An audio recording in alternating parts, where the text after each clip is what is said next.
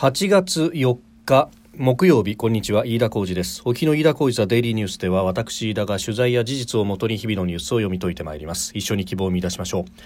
え今日取り上げるニュース、まずはペロシ下院議長の台湾訪問、そしてその後の中国の反応、え台湾の東部沖にミサイルを発射し演習が本格化したということ、えさらに、え米日中の外相会談を見送るというようなことも出てきております。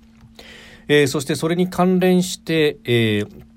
ー、にせんにじゅうさんねんどの予算の概算要求について、えー、防衛省は防衛費について過去最大ごちょうごせんおくえん台を計上することで調整に入ったということであります。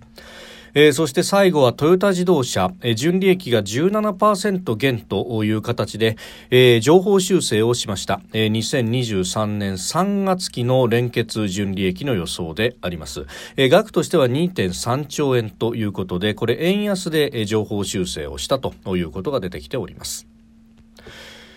えー、収録しておりますのがはちがつよっか日本時間の夜しちじを過ぎたところです。すでに東京の市場閉まっております。日経平均株価の終値は昨日と比べひゃくきゅうじゅうえんさんじゅっせん高 にまんななせんきゅうひゃくさんじゅうにえんにじゅっせんで取引を終えました。アメリカの株式相場の上昇を受けて投資家の心理が上向きました。東京でも買いが優勢だったということであります。まあ、あのアメリカの景況感を示す指数が市場予想に反して上昇したということを受けましてというところ、それから、えー、為替相場も一頃に比べれば少し円安に触れたひゃくさんじゅうよえん台になってきたということもあって、輸出関連銘柄などを買うというような動きもあったようであります。えー、さて、まずはアメリカペロシ下院議長の台湾訪問、すでにですね、えー、昨日の夜の段階で台湾を離れて韓国、そして、えー、今夜には日本に到着し、明日、え岸田総理大臣との間で、えー、会談を行うということも予定されておりますが、まあ、このペロシ氏の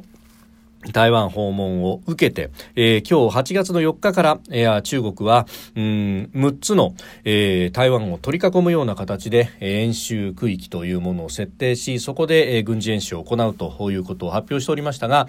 えー、台湾東部沖にですねミサイルを発射したということで、えー、この演習が本格化したということが出てきております。えー、中国の国防省はアメリカと台湾の連携に対する厳正な威嚇だと、えー、自分たちでも威嚇だと言っているということであります。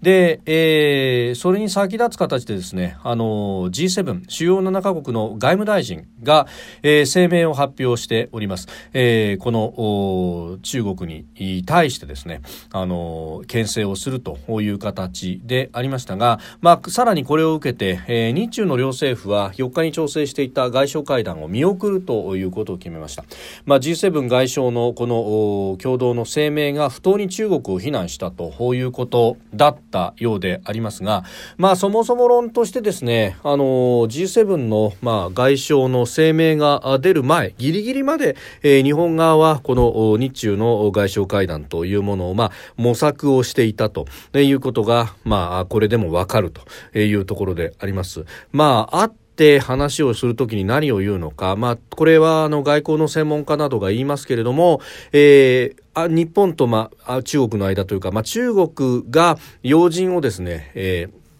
ー、他国の指導者たちと合わせるときというのは、えーまあ、成功が約束されているからこそ会うのであるということで、まあ、全ては筋書き台本が決まっていると。で、逆に言うと、まあ、そこの部分の落としどころが決着しない場合には、えー、中国はこうして必ずキャンセルをしてくると。まあ、理由は様々というか、その場その場で取ってつけたものをやるというところでありますが、えー、いずれにせよですね、まあ、あ、キャンセルをしてくると。で、今回もそうしたことで直前でキャンセルをしてきたという形になったと。まあ、あのここでですね、まあ、あ日本側がじゃあ中国に何を言おうとしていたのかというあたりは表に出てこないところでありますが、まあ、当然ながらこの台湾情勢をめぐってですね、えー、日本にとっても直接的な脅威になりうると、えー、例えば与那国島、えー、等々、まあ、先島諸島から、えー、かなり近いところで、えー、軍事演習を行うと、えー、一部は日本の排他的経済水域 イーイーゼット にもかかっているというあたり、まあ、これはあの官房長官がですね、えー、昨日の段階では懸念を示したという形でありましたが、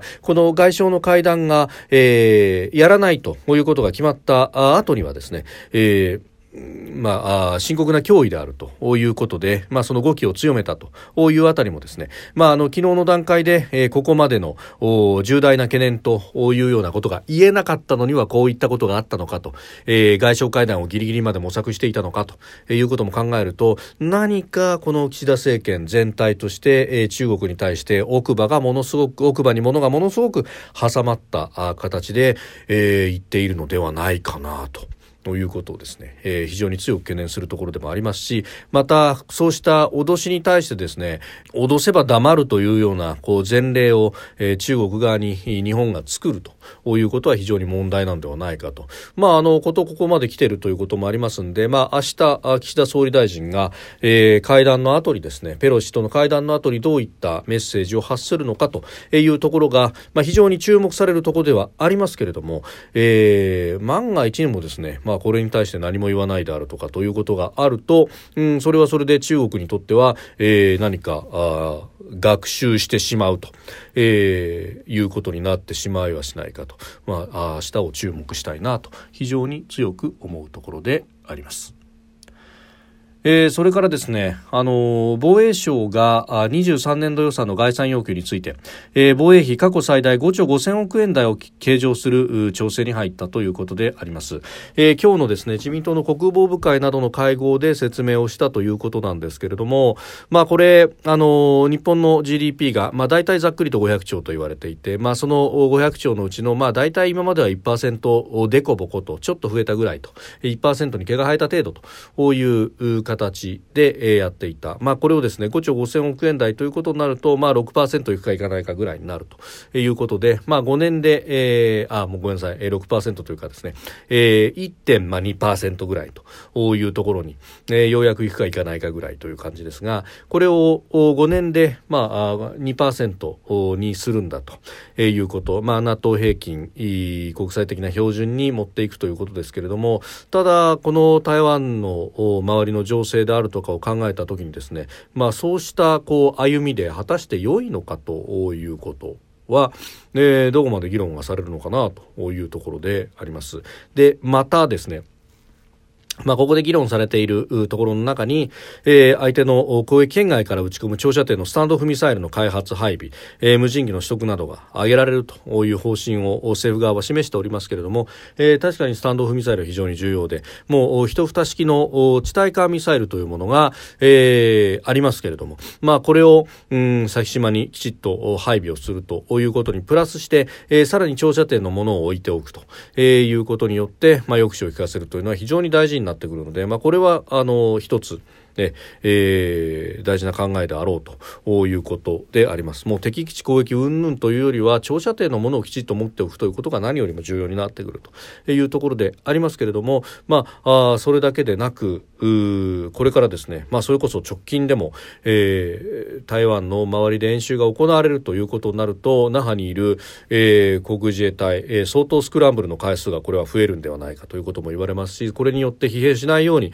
えー、部隊の増強等々というものも当然ながら必要になってくるわけですけれども、えー、こ, こういうですね、えー、現場のニーズに対して、えー、きちっと予算が拡充されていくのかどうなのか、えー、また人の部分だって手当てをしなければいけないということにもなるわけでありますので、まあ、あのその辺も含めてですね、えー、考えなければいけないと。で、えー、さらにこ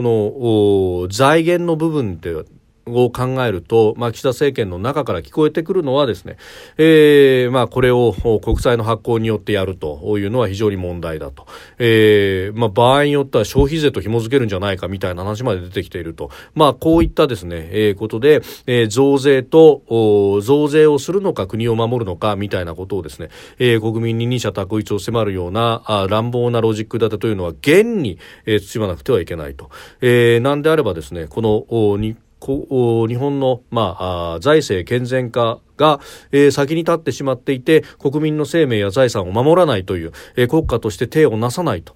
いうものに、えー、亡国の道に日本を進ませるのかというようなことであります。えー、まず必要なところに手当てをするということが何よりも必要になってくるということを、まあ、これはあ国会議員の先生方も肝に銘じていただきたいよなということを非常に思うところであります。えー、それからですね、まあ、あのトヨタ自動車のにせんにじゅうさんねんさんがつ期の連結純利益の予想が、えー、従来予想からあ情報修正されまして、えー、前期比 じゅうななパーセント 減にちょうさんぜんろっぴゃくおくえんになりそうだという発表が今日ありました。まあ、従来予想はですね にじゅういちパーセント 減のにちょうにせんろっぴゃくおくえんだったということでせんおくえん引き上げたということであります。で、これ円ベースで引き上げができたというのはあの業績が改善したというよりは為替レートを円安に見直す効果が出ると、えー、いうことで、えー、あります。まああのことほどさようにですね、この円安に関してはあのとにかくデメリットがということをこういう向きもありますけれども、大企業にとってはですね、えー、こうして特に輸出を中心とする大企業にとっては、まあ、かなりのメリットの部分が出てきているじゃないかということであります。まあ、もちろん鉄やアルミなどの原材料の高騰というものが、まあ、重荷になっているということで、まあ、コストの部分も上がっているというところですけれども、まあ、それを差し引いても行ってこいじゃないかと、えー、いう話になってですね、何かこの円安のデメリットばかりが強調される、そしてその円安の原因としてですね、日米の金利の差が開いているからだと、だから日本も金利を上げなければならないんだ、えー、日銀は大規模な金融緩和というのをやめやめなければいけないんだみたいなですね、えー、論調が、まあ、幅を利かせようとしておりますけれども、まあ、そんなことをしたときに、まあ、金利が上がることによって、えー、中小企業等々今あのコロナ禍もあってお金を借りている企業は非常に疲弊をすると、まあ、そうするとそれが雇用に跳ね返ってきて、えー、一般あ庶民の生活がむしろ大変になるというようなことは、まあ、これは自明の利であろうということでありますし、じゃあ円高がきつかった時期にですね、日本経済がどうだったかというと、まあ、自民党政権下でも民主党政権下でも円安がきつくていちドルひゃくえんを切ると、あ円高がきつくてですねいちドルひゃくえんを切るという時代がありましたけれども、えー、不況期と全く軌を一にしているということを考えるとですね、えーまあ、あの急激な為替の変動というものはもちろんハレーションを生むところはありますけれども、えー、適切な水準というのはその時々で変わるし、こうして、えー、メリットを見出す企業というのも多いということでもあります。そしてこのじゃあメリットメリットが あ, あるえー、輸出関連の企業と、えー、内需中心の企業はどちらかというとデメリットの部分を被ると、まあ、これをどうならすかというのはまさに、えー、政策をどう打っていくかという話になってきて、これは、えー、むしろ政府がどういう財政政策を打っていくのかという話にもなっていくわけで、そこの部分の責任を回避してですね、何か為替の責任を日銀だけに押し付けるみたいなことというのは、これは、えー、完全なあ責任逃れであってですね、そんな卑怯なことを岸田政権はするのかというようなことを私としては感想として思うところであります。飯田小泉デイリーニュース、月曜から金曜までの夕方から夜にかけてポッドキャストで配信しております。番組ニュースに関してご意見感想、飯田 ティーディーエヌ アットマーク ジーメール ドットコム までお送りください。飯田小泉デイリーニュース、また明日もぜひお聞きください。飯田小泉でした。